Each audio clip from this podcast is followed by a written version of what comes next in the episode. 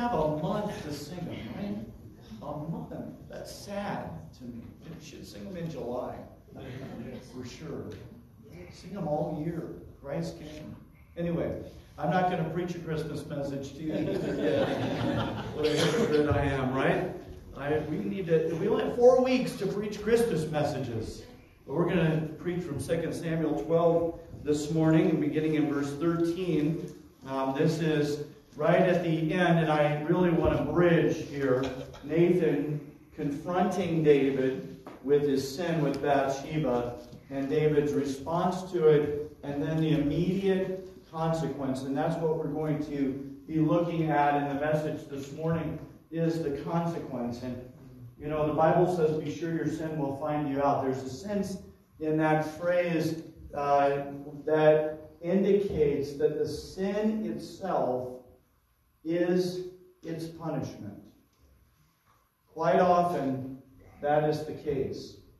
That when you get the sin, what you wanted was the pleasure that that sin promised. But when you actually get the sin, the pleasure is immediately gone. And that the consequences are what you get. The guilt is part of that consequence.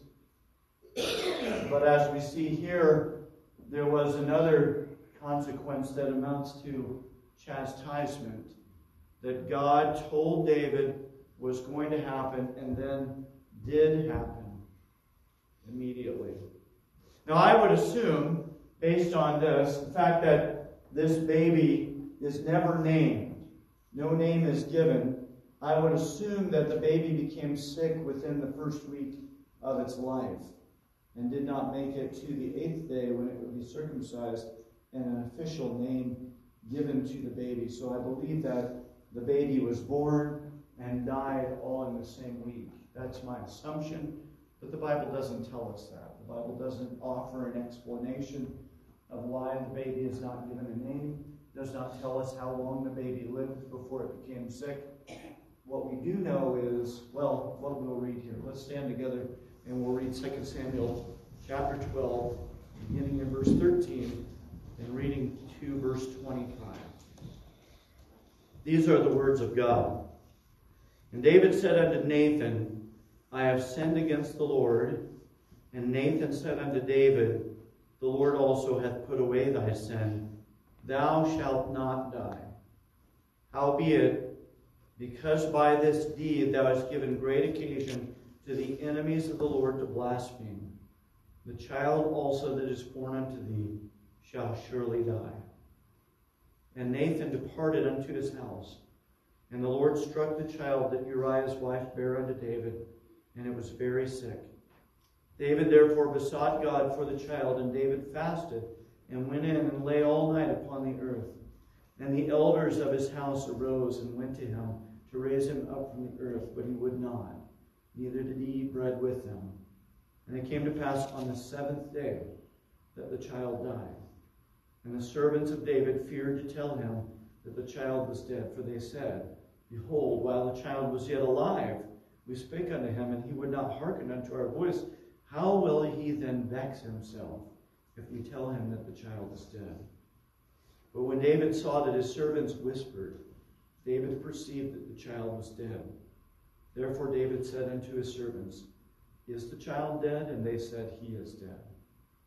Then David arose from the earth and washed and anointed himself and changed his apparel and came into the house of the Lord and worshipped. Then he came to his own house, and when he required, they set bread before him, and he did eat.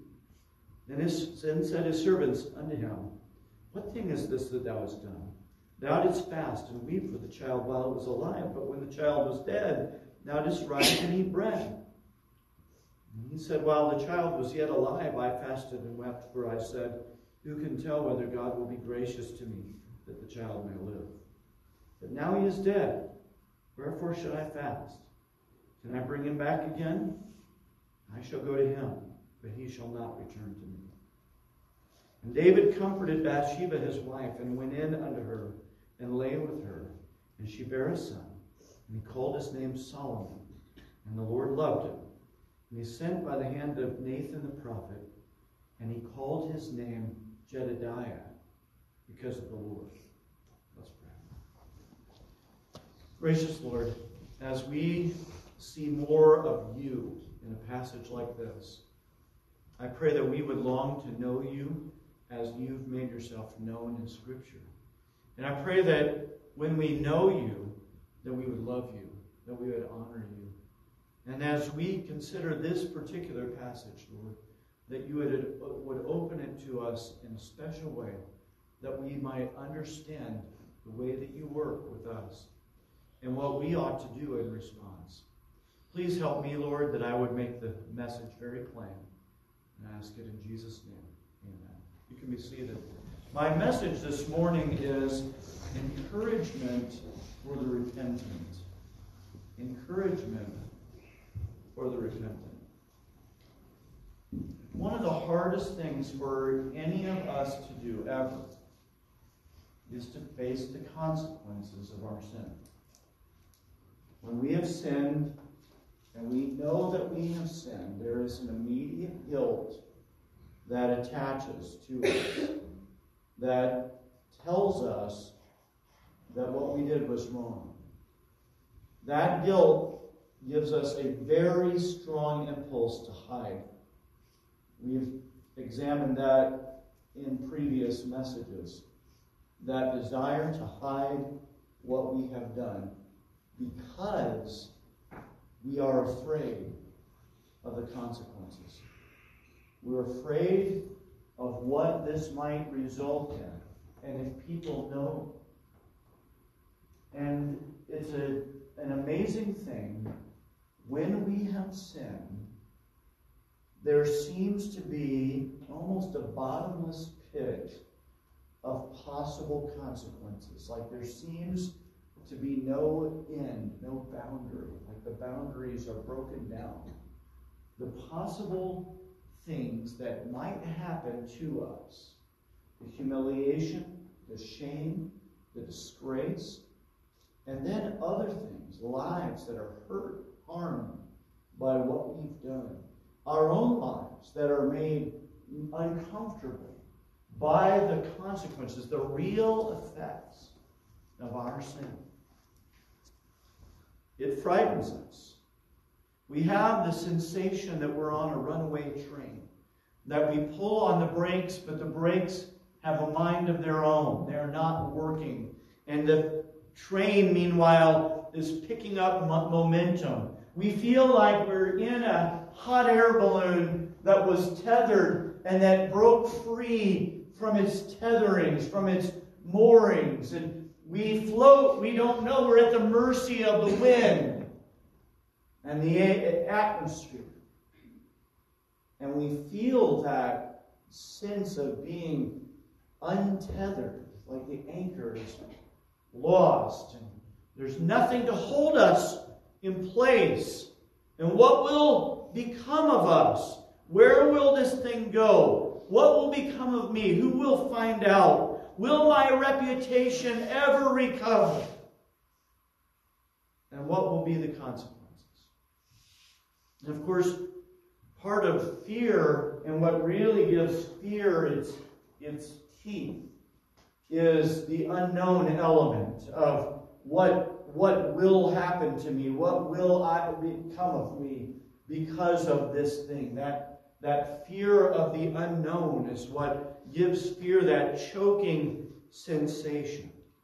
And judgment will come like a wolf on the fold, and we're quite certain that the carnage will be horrifying. We imagine the worst possible consequences. I would guess that we've all been in that situation. I remember when I was a kid in school, and the teacher would um, say, you know, pull me out quietly out of the class and send me to the principal's office. Believe me, it rarely, rarely, rarely ever happened where I had to go to the principal's office because I was such a good boy. But when I had to go to the principal's office, there was that, you know what I mean, like you start running through your mind what the possible reasons for this visit might be. I think I know, but I don't know for sure. And then I'm thinking of all kinds of like I'm scrutinizing my past.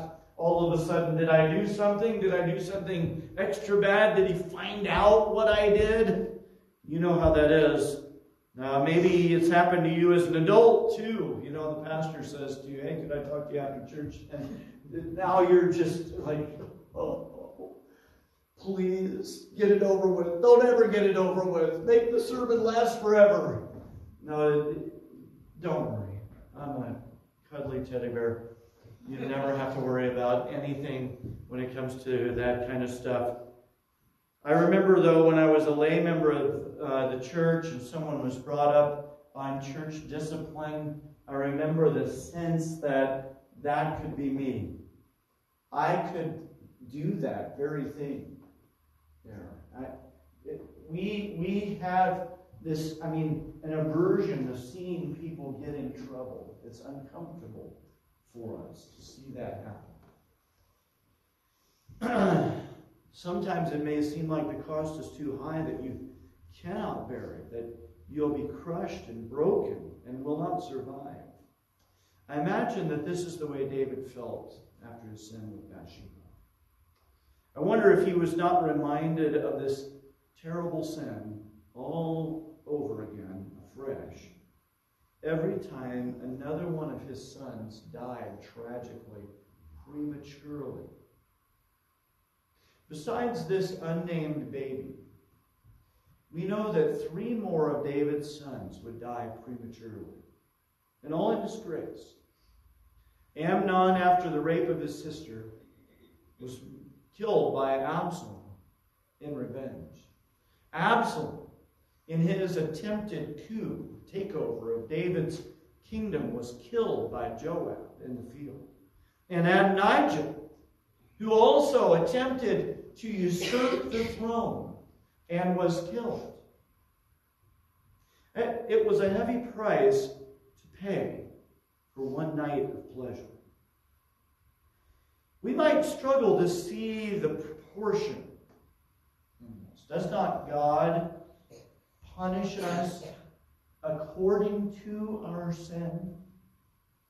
Don't forget that in a moment of clarity, as Nathan set a um, theoretical case before David of a man stealing his neighbor's sheep. That David, in that moment, in a clear sense of justice, pronounced his own sentence, declaring that that man shall pay fourfold for his sin. And so God required of David four sons for the life of Uriah. It would seem that David faced judgment without mercy.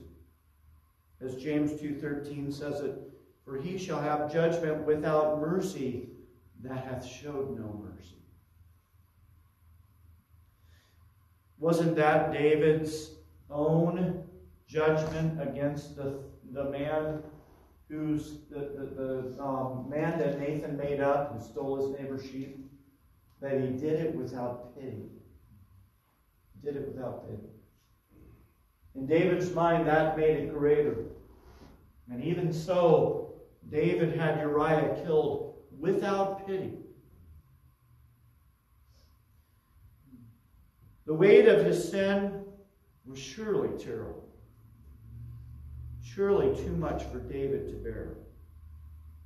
As we work through 1st and 2nd Samuel, I have labored to remind you that the point in all of these stories is to teach us not about men, not to elevate men, not to magnify men, but to teach us about God. And to show us what God is like by showing the, the failures and faults, as well as the, the faithfulness of certain men. And to see God interacting with his creation, dealing with man as man does something heroic and does something great, and then as that same man, like David, fails and falls into immorality and sin, and to see the way God responds. Now, this is always, and uh, you know, again, I, I believe that an important ministry of preaching is to teach you how to approach the Word of God and how to understand it so that you are better able to understand it for yourself. I don't want to create dependencies in the church. We're, we're supposed to, uh, through the ministry of preaching, be bringing you up unto perfect men, unto the measure of the stature of the fullness of Christ, so that there ought to be a maturing that is taking place through the Word of God. By the way, that's why, though a message ought to be simple and understandable, there also ought to be an element, a degree of reaching for the truth that's taking place through the preaching because you're trying to grow up into maturity. All of that to say that when we're understanding the Word of God, when we're looking at it, our question should always be what does this tell me about God? What do I learn about God here? And so, as we've gone through these histories of different men, sometimes even great men, who behave like men at times, we get to see the way God is. Now, anyone who wants to argue that the grace of God is missing from the Old Testament proves their ignorance of the Old Testament. You know, it's popular to say it this way Tell me you haven't read the Old Testament without telling me you haven't read the Old Testament. Right? Uh, if you say that the God of the Old Testament is not a gracious God, you have not spent appropriate amounts of time to make that judgment. You need to read the Old Testament because here in this passage, we see a gracious God responding to a wicked sin.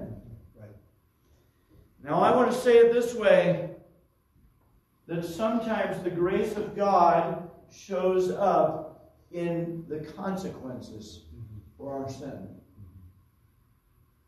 God is very clear with David that it's because the enemies of the Lord blaspheme God because of David's sin, that this child will not die. Because God is jealous for the glory of his own name, and he will not have it said that I had that I played favorites with this man. He was my guy. So the sin that he committed is horrific by any standards anywhere. You can go among the most rabid atheists, and they will still tell you that adultery and murder, to cover it up, are wicked abominations. Only the absolutely most depraved people anywhere would say otherwise. By any cultural norm, this is wicked sin. And God made it very clear that he was going to deal with. There is grace in God's judgment on David. But we do see God being gracious in astounding ways throughout the Old Testament, but especially we see that the men of the Old Testament understood that the God that they were worshiping and the God that they were serving is a gracious God. And I want to show you how that's evident in this story here. Because David doesn't resign himself to suffer God's wrath and judgment. Nathan announced the immediate consequences of David's adultery. The child also that is born unto thee shall surely die. And then verse 15 says, The Lord struck child. That's a hard statement. And in response, David did not resign to his fate. He pleaded with God. intensely. Apparently, David thought that it was appropriate for him to plead with God for mercy despite God's announcement of the sentence against this baby, against David. No. David pleaded so intensely, in fact, that his servants feared for his life. Verse 17 The elders of his house arose and went to him to raise him up from the earth, but he would not, neither did he eat bread with them. And when after seven days of this the child died, his servants were beyond perplexed. Verse 18 And the servants of David feared to tell him that the child was dead, for they said, Behold, while the child was yet alive, we spake unto him, and he would not hearken unto our voice. How will he then vex himself if we tell him that the child is dead? They literally were afraid that David would kill himself. He was so distraught. The Hebrew word uh, for vex is the word ra, which is the uh, orea, which is the Hebrew word for evil, that he would do himself harm, that he would do an evil thing to himself. In verse 19, David noticed his servants whispering among themselves, and he guessed correctly that this meant that his child was dead. When his servants confirmed it, notice how the story changes. The storyteller wants us to feel the desperation of David's prayers and to share the concern and confusion of David's servants. It makes sense to us that David was distraught over the sickness of this child. But it would make more sense to us that if he was distraught when the child was sick, that he would be unconsolable when the child died. But that's where David shocks everyone. Verse 20 tells us that he arose from the earth and washed and anointed himself and changed his apparel and came into the house of the Lord and worshiped. Then he came to his own house, and when he required, they set bread before him, and he did eat. So here's David. For seven days, he has laid face down in the dirt. He has not gotten up to bathe He's not gotten up to eat. He's not gotten up to sleep. He has poured out his heart in intense prayer for mercy. Prayed and prayed and prayed, and then he notices the servants whispering among themselves, and he guesses that the baby is dead. And David gets up, takes a shower, splashes on some cologne, goes to the temple to worship the tabernacle, to worship God, offer sacrifice, comes back, says to the cook, I'm hungry, let's eat, and eats. And his servants are watching this and they don't know what to think. What does this mean? Why are you doing this? How could he bounce back so quickly? And so his servants need to know what this is all about. Then said his servants unto him, What thing is this that thou hast done? Thou didst fast and weep for the child while it was alive, but when the child was dead, thou didst rise and eat bread. It's all backwards. Listen to David's answer. Verse 22. And he said, While the child was yet alive, I fasted and wept, for I said, Who can tell whether God will be gracious to me that the child may live? But now he's dead. Wherefore should I fast? Can I bring him back again? I shall go to him, but he shall not return to me. Who can tell whether God will be gracious to me. That's what David said. Who can tell whether God will be gracious? David did not say that because he doubted the grace of God. He said that because he believed in the grace of God. He believed more firmly in the grace of God. He believed that the God that he was dealing with was a God of grace more than he believed anything else. He believed that.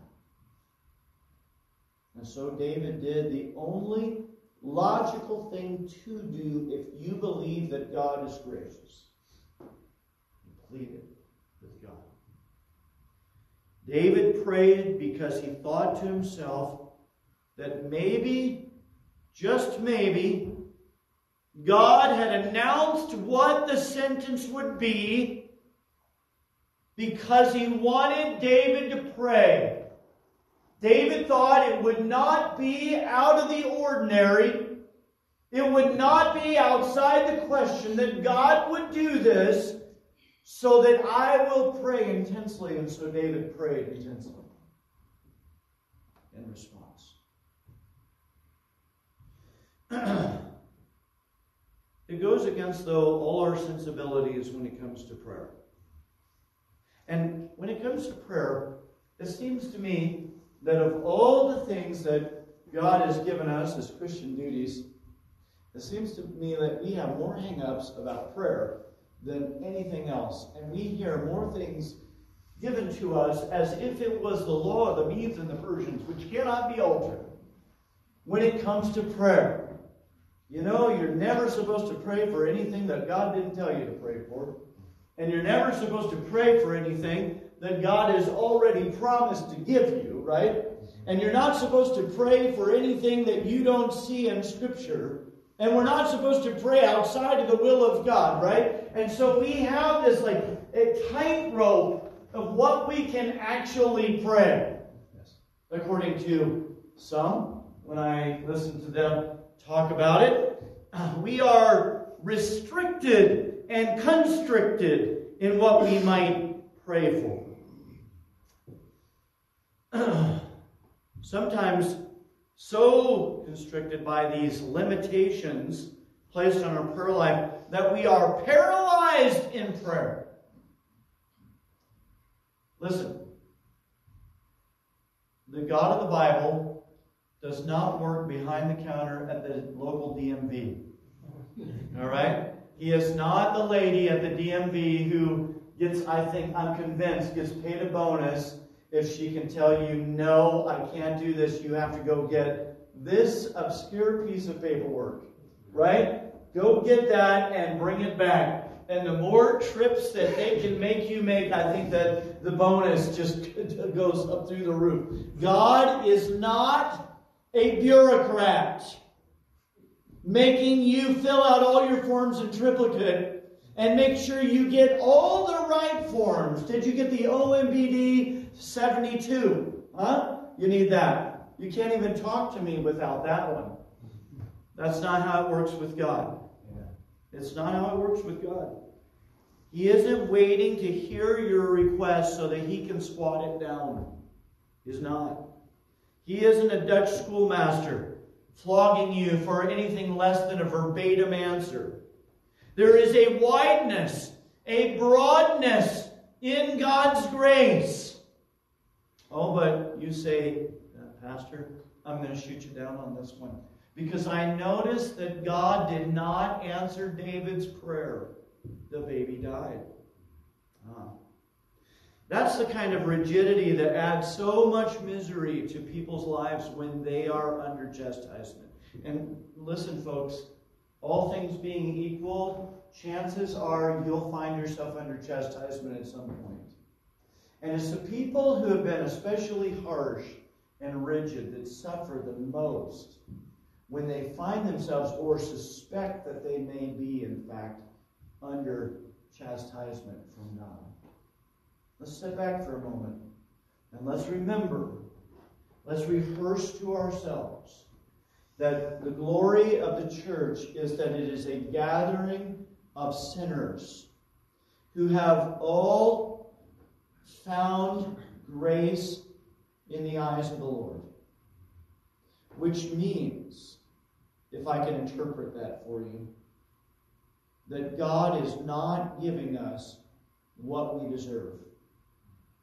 That God has taken a stance in which, rather be, than being just with you, He has determined to be just with your sin by laying it on Jesus and causing Him to suffer your death, your punishment in your place. Now, there's a place, of course, for us to deal hardly at times with sin in order to correct it. But there is a spirit that is alive in our world. In fact, not just alive, it's rioting in a city near you that is demanding a very exacting kind of justice. The popular thing today is karma. Karma is this supposedly inexorable law of justice and repayment by which every sin is met with an exacting consequence, and every good deed met with an exacting reward. That is the kind of philosophy that believers should say, Thank God I'm not an unbeliever. I don't have to believe in that. Because what God has called us to believe in, and believe in it not because it's a not because it's uh, a, a, mystery, not because it's made up, not, not because it's a fiction, but because it is the God who reveals himself in the pages of Scripture. What God has called us to believe in is His mercy and His grace. And every one of us, as believers in Christ, every one of us have staked our eternity on the grace and mercy of our God. In other words, we have banked on it that God is not going to give us what we deserve in the last day, that He is going to give us instead something that we do not deserve. I have not seen or ear heard, neither have entered into the hearts of man the things that God has prepared for those that love Him. And we believe that we have a part in that. So don't be critical of David. Let me point out the end of the passage in verses 24 and 25 and what God inserts there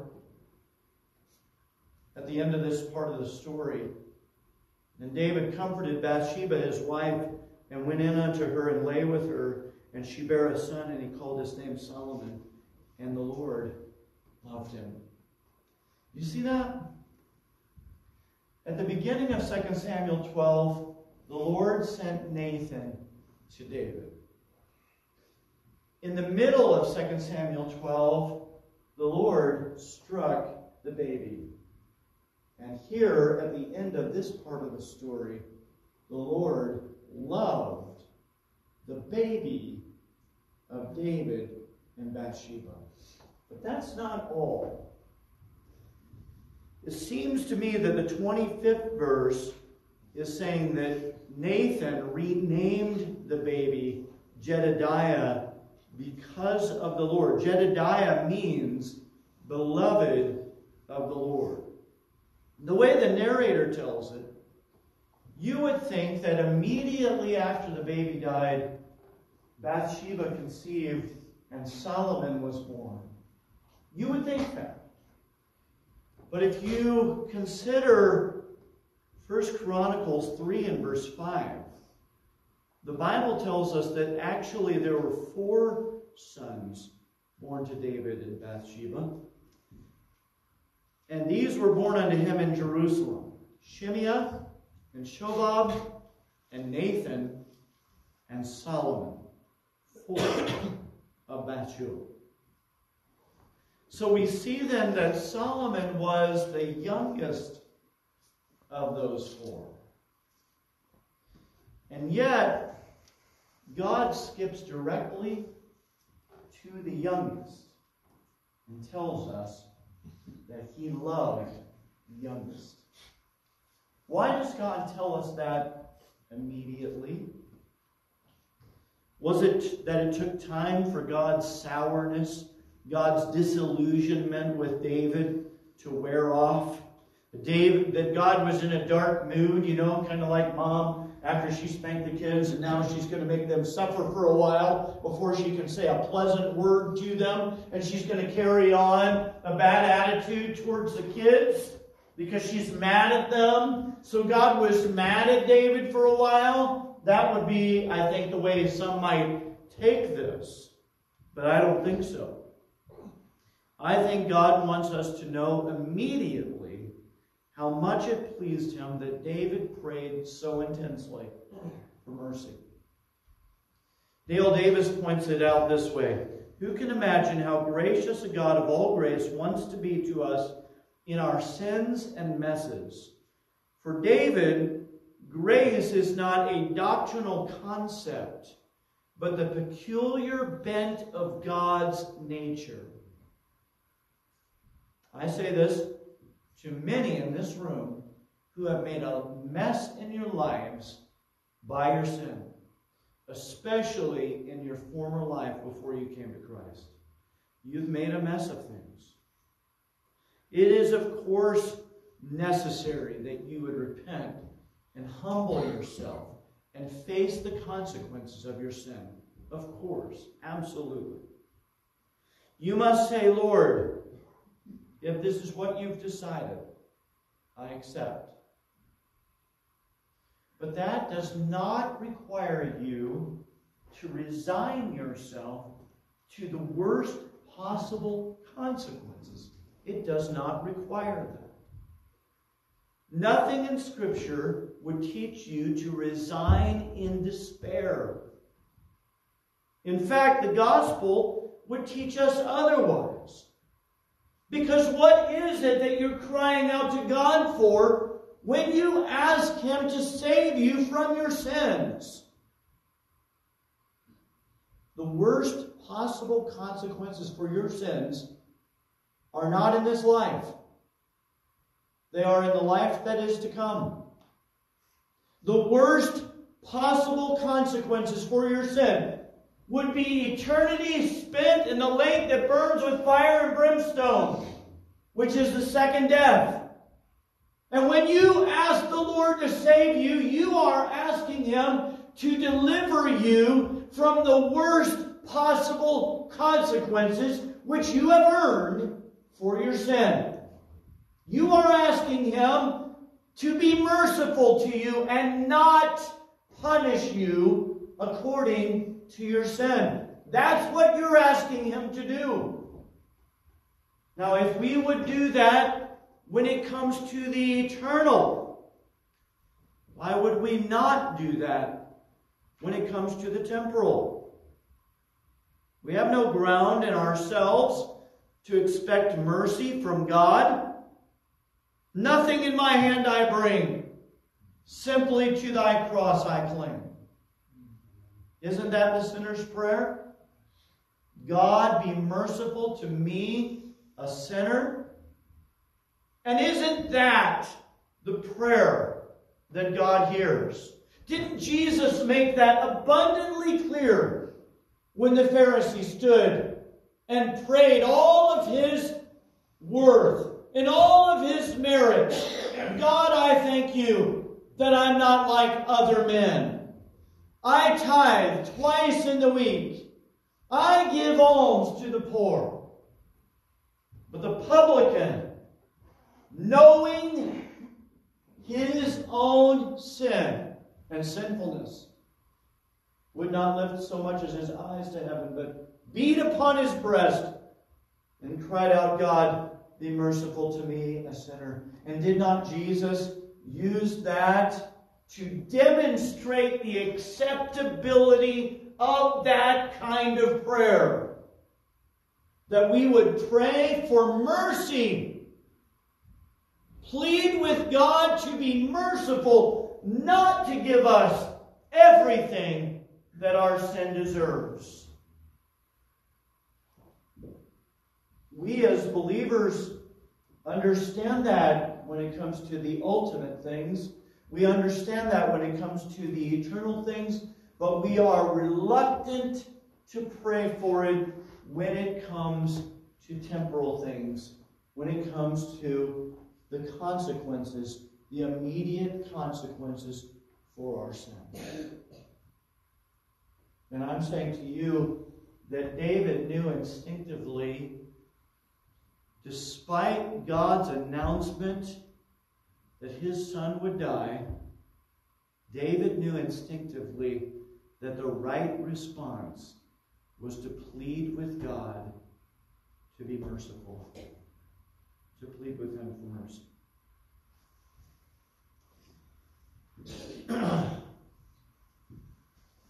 so, why is it that we look to God to deliver us from this terrible penalty of our sin, but we don't ask Him to deliver us from the smaller consequences? If we think that we can believe the gospel and that faith and repentance that receives God's pardoning grace frees us from death and hell, why wouldn't we hope and pray for even more mercy? Do you think that God ran out of mercy when He gave you that mercy to deliver you from the penalty of your sin? Oh, it, yes, it's true. You don't deserve His mercy. That's the point. What, what do you ask God for that you deserve to have? Because that's probably the thing that you've made an idol of, right there. The fact that you think you deserve this, and that's why you're asking for it. That would actually, in my mind, in my understanding, that would limit the blessings that God would pour out on you. Because God is delighted to give us what we do not deserve. Shouldn't we be encouraged at least to ask? If He doesn't answer our prayer, if He doesn't give us the mercy we ask, He's still good. But why wouldn't we ask? Again, sometimes we're so frozen by our doctrines that we forget to see the loving God who taught us those doctrines. When we sin, God requires us to repent. When we face the consequences for our sin, God requires us to submit under his chastisement. And yet, none of this prevents us from crying out for mercy. David's response to God's judgment encourages those who repent to plead with God for mercy rather than simply accept the worst possible consequences. Because we know that even in wrath, God remembers mercy. I have four encouragements for you, and I'll be finished with the message. First of all, we find an encouragement here to repent. And repentance is, to me, I don't understand our reluctance to repent. I don't understand those who would teach against repentance or who would say that a believer should never repent. That, that doesn't make any sense to me, especially when you consider, number one, what Scripture says about it, and number two, what repentance really involves. Listen, repentance is what God wants. When you've sinned, God wants repentance. Really, I think a, a significant difference between King Saul and King David was both of them, similarly, both of them came to a crisis moment. Both of them sinned in an exceptional way. The difference was that Saul made excuses and justified his sin, and only repented as kind of a last option to get Samuel off his back. And David, as soon as he was confronted with his sin, said, I have sinned. That's a, that's a pretty significant difference. But this is the thing, folks. This is what God wants from you. Repent. Now, okay, I remember when I was a kid and I did something wrong and I didn't want my mom and dad to see or find out about it. And so I would hide it and conceal it. All right? I remember doing that. I did it more than once. All right? Um, I'm sure that a couple of you were listening. All right? We've been there. So we understand this um, fear of getting caught. Okay? And the fear of getting caught is a fear of the consequences. What mom and dad might do to me when they find out what I did. All right? But we have in Scripture, God has laid out for us how He handles sinners who come to Him and admit that what they did was wrong and seek forgiveness for it. I mean, the Bible could not be more plain on this. God does not cast us away. He forgives us. In fact, the Bible says it, that He is faithful and just to forgive us our sins. I can't really wrap my brain around what is just about God's forgiveness. But He is just to forgive us our sins. He is righteous. He is good to forgive us our sins. He assures us of this over and over and over again. A God who is of infinite power and infinite strength, who is only restricted or restrained by himself and his own nature, he tells you that he will remove your sin from you as far as the east is from the west. In other words, he will remove it an infinite distance from you. He tells you that he will take your sins and cast them behind his back, and he will remember them no more. A God who never forgets, forgets your sin. That's power. Because it's hard for you to forget what someone has done wrong to you. But God forgets. That's what he tells you. He calls for your repentance. there should be no objection to this from any believer. Repentance involves an acknowledgement that what I did was wrong, that I was wrong to do it, that I did it because I wanted to do it, not because I lost control of myself temporarily. It was not temporary insanity. I chose to do this. Confess it, in other words, as sin. And then repentance means that I turn from it, that I take definite steps to ensure that I will not do that again. That's repentance. David shows us what this looks like in regards to Bathsheba. We have a record of it in the 51st Psalm, where David said, For I acknowledge my transgressions and my sin is ever before me. Against thee, thee only, have I sinned and done this evil in thy sight, that thou mightest be justified when thou speakest, and be clear when thou judgest. Purge me with hyssop, and I shall be clean. Wash me, and I shall be whiter than snow. Make me to hear joy and gladness, that the bones which thou hast broken may rejoice. Hide thy face from my sins, and blot out all mine iniquities. Create in me a clean heart, O God, and renew a right spirit within me. Now, David describes this. This is what his repentance sounded like before God. Paul also tells the New Testament believer what it looks like when we have repented of our sin. Paul said in 2 Corinthians chapter 7 verse 10, "For godly sorrow worketh repentance to salvation, not to be repented of, but the sorrow of the world worketh death. For behold this self same thing, that ye sorrowed after a godly sort. What carefulness it wrought in you. Yea, what clearing of yourselves. Yea, what indignation. Yea, what fear. Yea, what vehement desire. Yea, what zeal. Yea, what revenge. In all things ye have approved yourselves to be clear in this matter.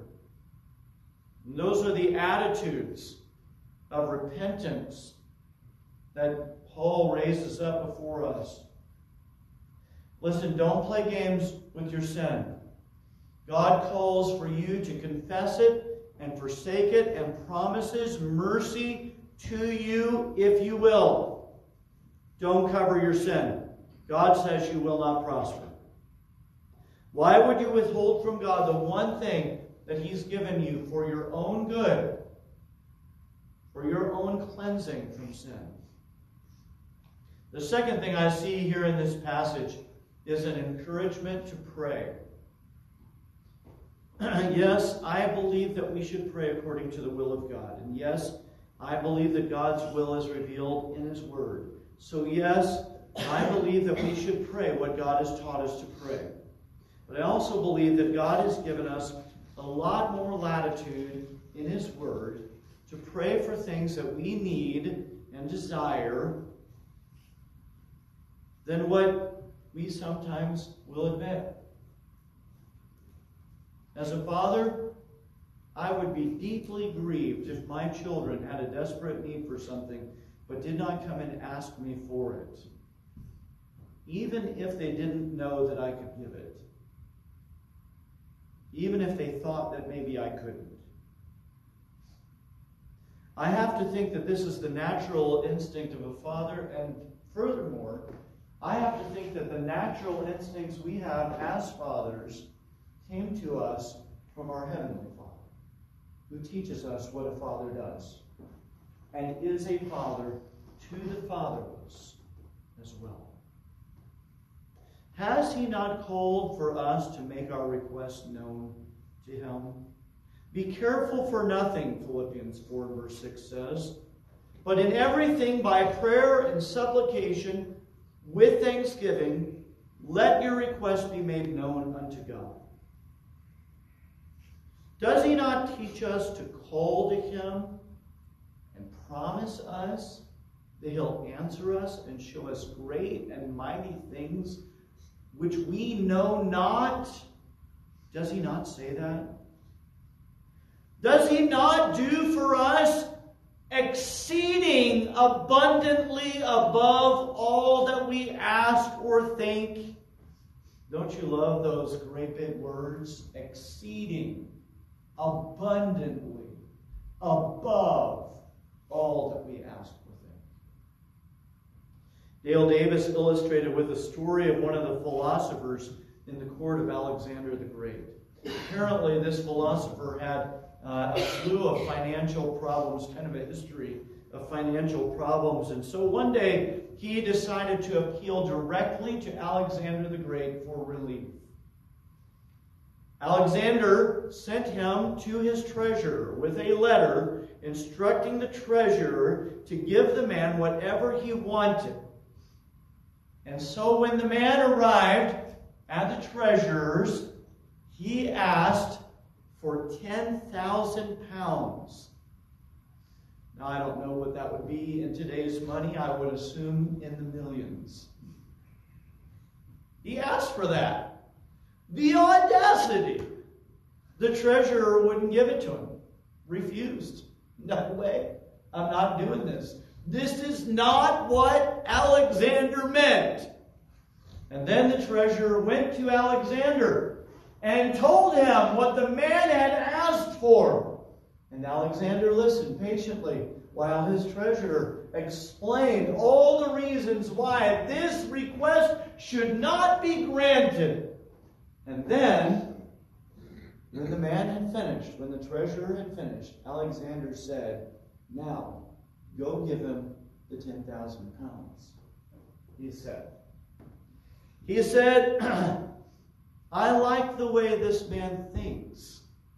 He has shown me singular honor by the largeness of his request.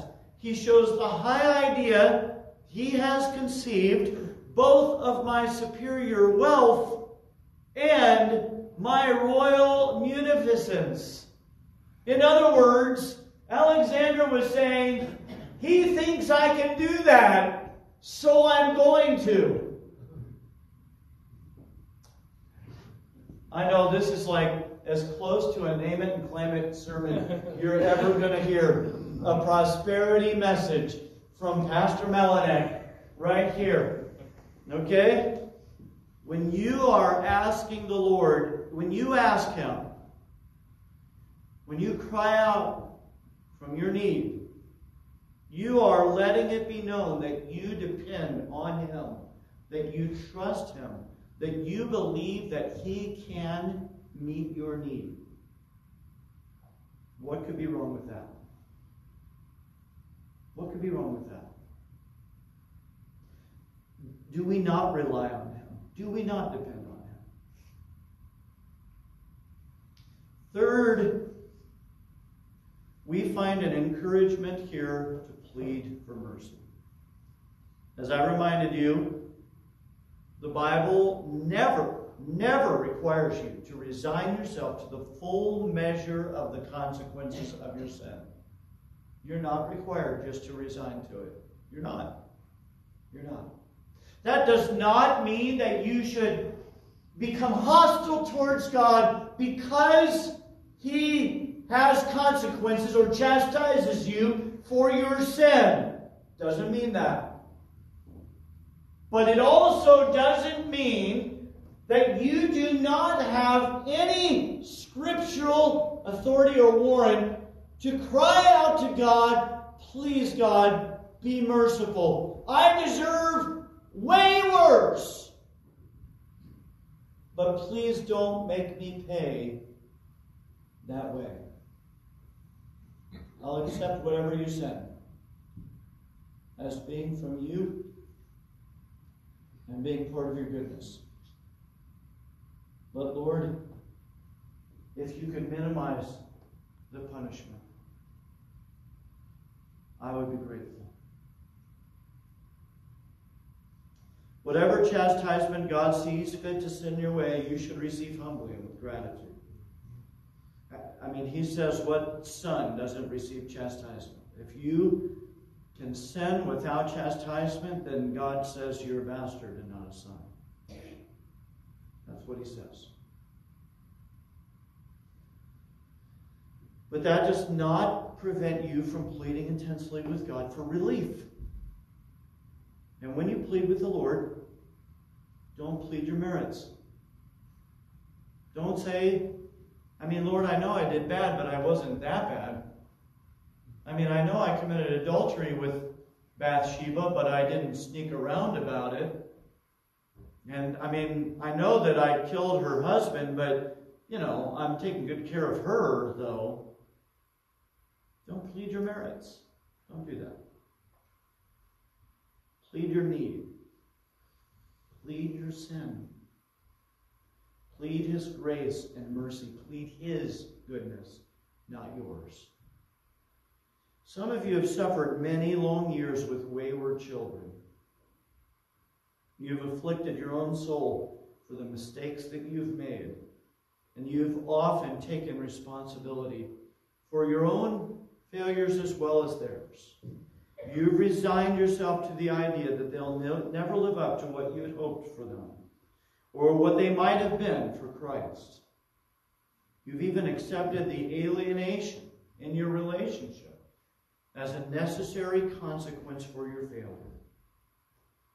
But I'm asking you have you pleaded with the Lord to repair the situation? Have you pleaded with Him for mercy in regards to?